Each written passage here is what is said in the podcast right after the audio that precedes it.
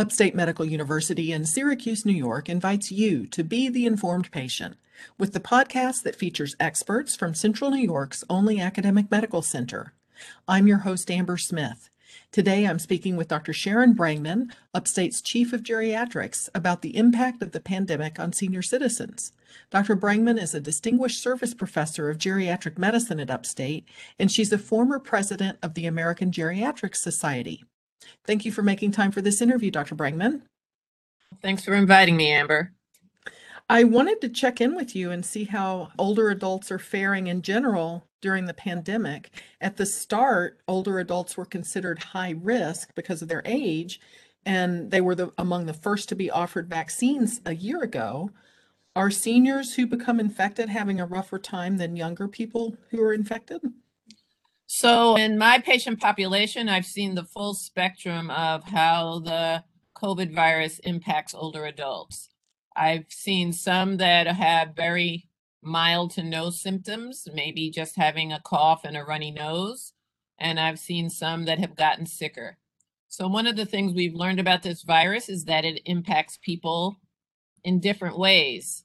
And I think it depends on your own personal risk factors. So we know in general that older adults tend to get uh, worse outcomes when they get sick with COVID. However, it doesn't mean that everyone is going to get the same response. And most of my patients got their first round of vaccinations early on. And when I talk to patients now, most of them have gotten their booster. And, you know, we're starting to think that this isn't really a booster. This is really just the third vaccine in a three step vaccination process. So you're really considered fully vaccinated when you've had all three of either the Pfizer or the Moderna or two of the Johnson and Johnson. Is there a difference when it comes to your patients? Are you recommending one over the other? No, I basically encourage my patients to get vaccinated with whichever vaccine they can obtain.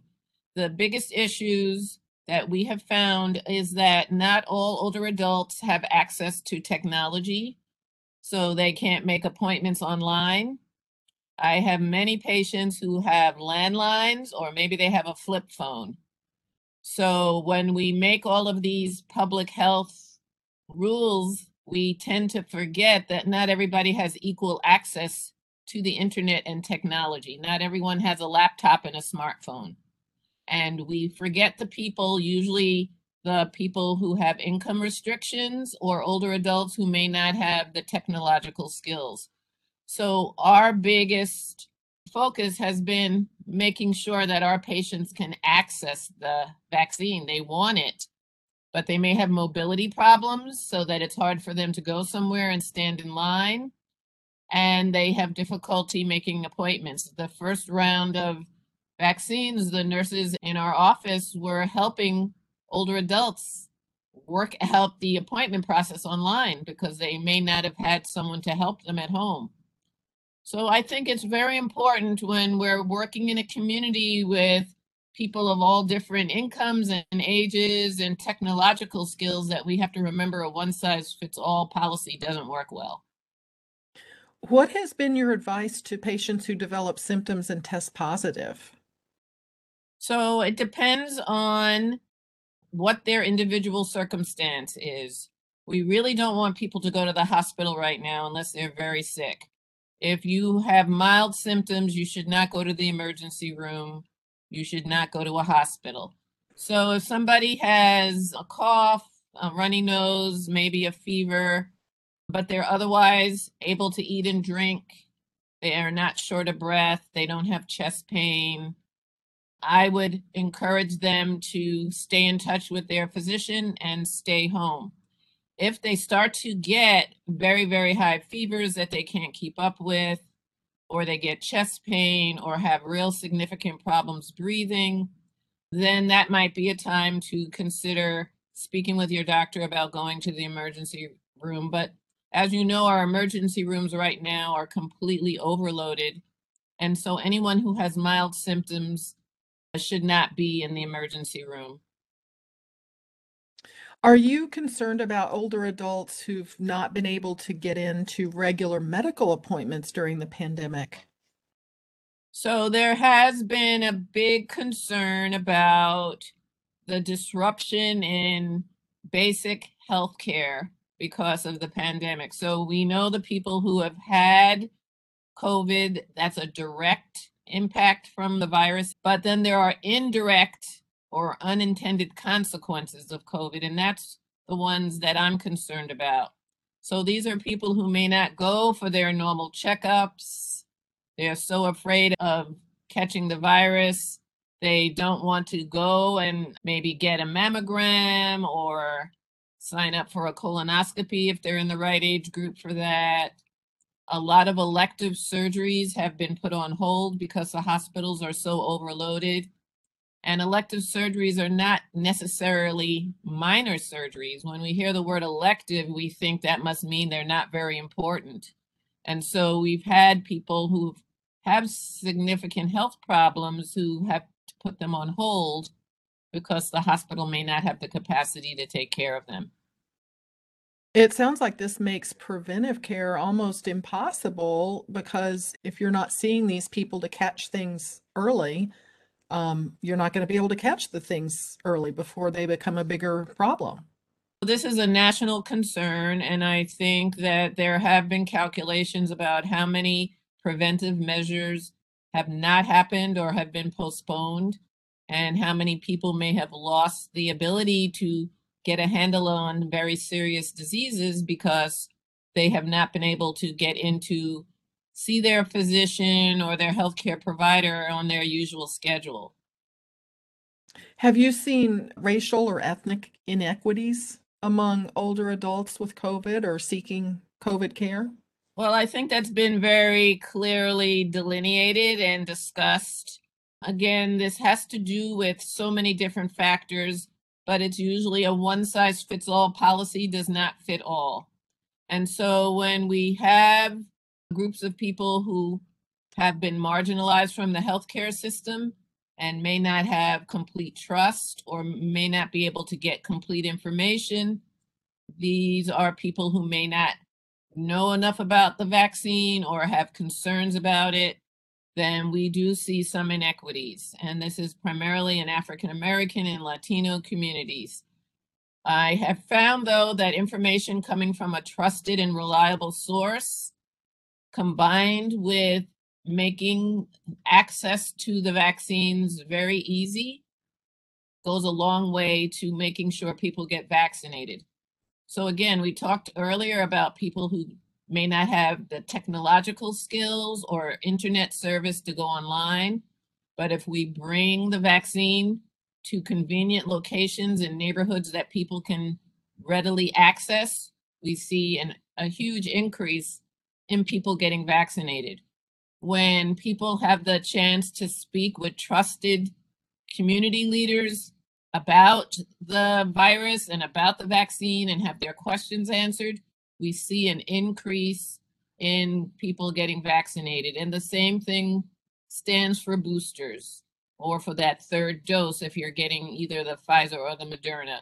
So we have to make sure that trusted leaders in the community are speaking to people and that we make the vaccine easy to get. You shouldn't have to jump through many many hoops to get something this important. I've read about some studies that link COVID infections to cognitive impairment months later. And I wonder if your practice has patients who survived COVID and then months later are experiencing cognitive declines or accelerated Alzheimer's disease symptoms. Are you seeing anything like that? So I have seen very interesting events related to COVID and cognition. First, we see people who have been spending more time with each other than they ever have, who suddenly start to notice their partner or their loved one has some memory problems. And this may not have been evident if they hadn't been spending so much time together. So we see that as a as one piece. Another piece is that people who are socially isolated often have an increase in their dementia progression. So, social connection is so important for all of us. And it's especially true as we get older. And it's even more true when we have any kind of dementia or memory problem. So people who have been isolated and haven't had regular interaction with the world and their family, we have seen a decline in not only their brain function, but their physical function. So we have people who haven't been getting out to walk or move and they're getting weaker and they're more likely to fall and get hurt. So that is another unintended consequence of COVID for people who may not have even had COVID. Then for people who have had COVID, we typically think of COVID as affecting their lungs or the respiratory system. But we know, we know that COVID, especially the Delta variant, can affect all parts of the body. And one of the things it can cause is a brain fog where people feel after they've recovered from COVID that their brain is just not working as sharply as it had in the past one person described it as they felt like they were sleepy and groggy. And we're starting to understand that in some people, uh, the COVID virus may be causing some inflammation of the nerves in the brain. And this may give them this foggy feeling. What we don't know yet is what the long term effects are. And this is what we're learning. So uh, we are understanding that there are long-term effects of COVID. We've heard of long COVID syndrome where people feel tired and may have a chronic cough or other problems, including brain fog. So we're we're learning as we go because this is all very new. Are there any treatments or what's being experimented with to treat people with brain fog? Well, we have to try to figure out if this is permanent or not. And we're following people over time. We're encouraging them to get good rest, good nutrition, to exercise, all of the things that you would normally do to stay healthy. Maybe limit alcohol because we know alcohol isn't good for the brain in general. And certainly, if you have brain fog, you may not want to add to that with alcoholic beverages. But this is going to be a matter of waiting and seeing what happens. This is all new territory. You're listening to Upstate's The Informed Patient podcast. I'm your host, Amber Smith, talking with Dr. Sharon Brangman, the Chief of Geriatrics at Upstate. Now, we, you mentioned a little bit about loneliness, and I know that can be a concern for older adults um, anytime, let alone during the pandemic. I wonder, has it become more of an issue? Have you seen in the patients in your practice, and how are you dealing with it? So, this is a significant issue because people often live far away now and they may not have the technological skills to reach out and talk to people. Or if people are in their neighborhood and nearby, there's been great concern about uh, catching the virus. And so people have put distance between themselves and others. Their normal routines have changed. So people may not be going to church or out to senior centers or doing some of the other social activities they used to do. I've also had patients who have been avoiding seeing their grandchildren, especially if they're younger children who are not yet eligible for the vaccine. So there are concerns about younger children who might pass the virus on to grandparents. And um, just so many different issues. You you remember in the beginning of the pandemic people who were in nursing homes or assisted living facilities couldn't get visitors. And we decided as a society that it was better for older adults not to have visitors than to have visitors and risk getting the infection. And I've talked to patients who said, You took away my right to decide what was important for me. And I don't think there's any other age group where we as a society come in and tell you what is better for you without your input. So I think that's a whole issue about how we treat older adults. But in any case, visitation is now allowed in most nursing homes as long as the visitors can show proof of vaccination and a negative COVID test. But isolation is a significant problem for older adults in this age of COVID. And loneliness isn't just an emotional thing, right? It can have a f- physical impact on people. Loneliness is something that can affect the way your body functions. It can affect the way your brain functions as well as the rest of your body. And we don't understand all the mechanisms yet, but it may create stress hormones and other things that then make it hard for your brain to work as it normally would, as well as the rest of your body. So we are social beings. We don't really relate well through electronical screens. We do better with face-to-face contact. So even though being able to reach out electronically is probably better than nothing, it's not the same as having face-to-face contact with people. And that's exactly what has been risky or considered risky during this pandemic. You mentioned the electronics, and I wanted to ask about telemedicine. Are your patients adapting to telemedicine? Are you able to offer that to them as a way to, to you know, take the place of a physical in-person visit? So we offer telemedicine, but it often isn't ideal. There are some people who do very well with it. Again, this is not a one size fits all. Um, our office serves a 15 county area, and there are some people up in the North Country who really appreciate telemedicine because coming to see us used to be an all day event. But I also have patients who have memory problems who don't really relate to a voice coming to them out of a screen. And I have other patients who do not have the equipment to even do a visit, and we're talking on the telephone, which is less than ideal. I have had situations where um, I've had patients who are home with a home health aide who has a smartphone but doesn't have a very good data plan. So, in order for that home health aide to use their cell phone, it would have been a very expensive visit, which really isn't fair to the home health aide. So, we need to figure out a way to reach people and to make sure that everyone has access to high speed internet. We have people in the North Country who still don't have high speed internet.